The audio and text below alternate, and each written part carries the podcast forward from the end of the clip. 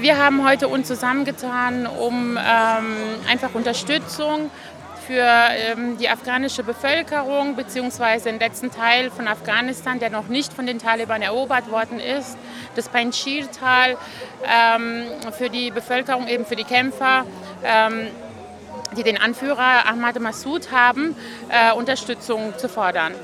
Ähm Wie ist da, es gab ja vor einigen Tagen die Meldung, dass äh, die Taliban dieses Tal jetzt auch äh, übernommen äh, hätten mit äh, Unterstützung des pakistanischen Militärs teilweise. Was ist da der aktuelle Stand?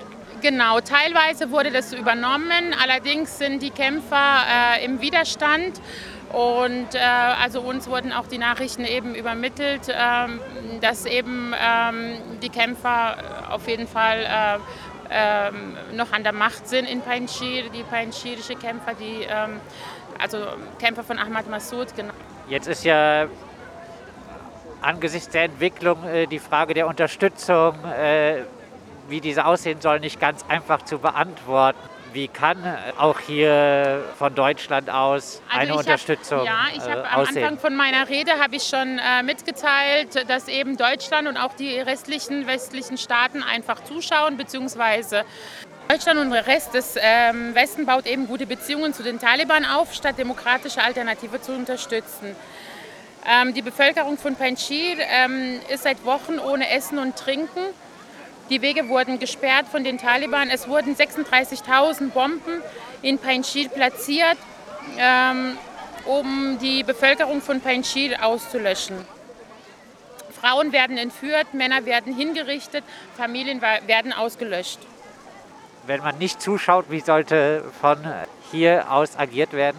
Also ich finde, die, die Mächte, ähm, wie eben Deutschland äh, und auch die anderen, äh, die sollten einfach nicht zuschauen, die sollten eben Afghanistan unterstützen bzw. Panjshir unterstützen.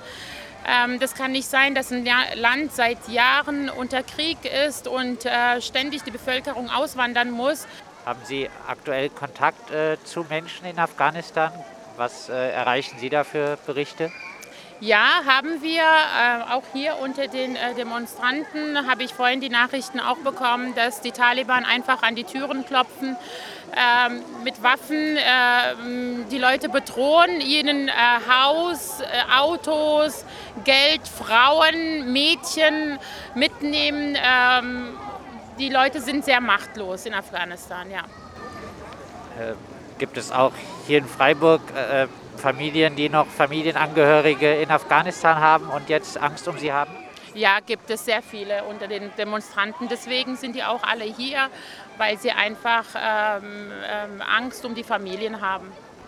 Was sagen Sie denn zu Berichten, die ja teilweise ein bisschen so äh, die Hoffnung ausdrücken, die Taliban könnten jetzt äh, anders agieren als äh, das letzte Mal, als sie an der Macht waren? Das sind alles Lügen. Ähm, wir haben Videos, uns haben Videos erreicht, das beweist, dass die Talibans, die vor 20 Jahren sind, noch schlimmer sind wie damals.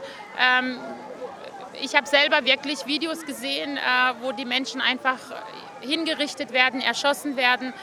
Ähm, es wurden vier Mädchen äh, auf den Videos äh, gezeigt, dass sie einfach entführt werden. Das habe ich mit eigenen Augen gesehen. Leider werden solche Videos äh, sehr schnell von äh, Facebook, äh, Instagram und äh, weiteren Medien eben wie TikTok sehr schnell wieder gelöscht. Ähm, sie haben vorhin das Zuschauen von Deutschland kritisiert. Bis vor gar nicht so langer Zeit gab es ja sogar noch Abschiebungen aus Deutschland nach Afghanistan. Wie, sind, äh, wie ist diese Politik angesichts der äh, dann auch folgenden äh, Situation zu bewerten? Abschiebung hin oder her. Ähm, ich finde, es müsste jetzt, es ist einfach ein Ausnahmezustand in Afghanistan. Uns erreichen wirklich Videos, äh, wo man einfach äh, also wirklich sprachlos ist und denkt, das kann doch nicht sein. Ähm, klar, die Situation vor ein paar Wochen, wie Sie sagen, das war anders. Ich verstehe auch, wenn ähm, Deutschland sagt, klar, Straftäter finde ich auch, müssten zurück. Verstehe ich auch, aber ähm,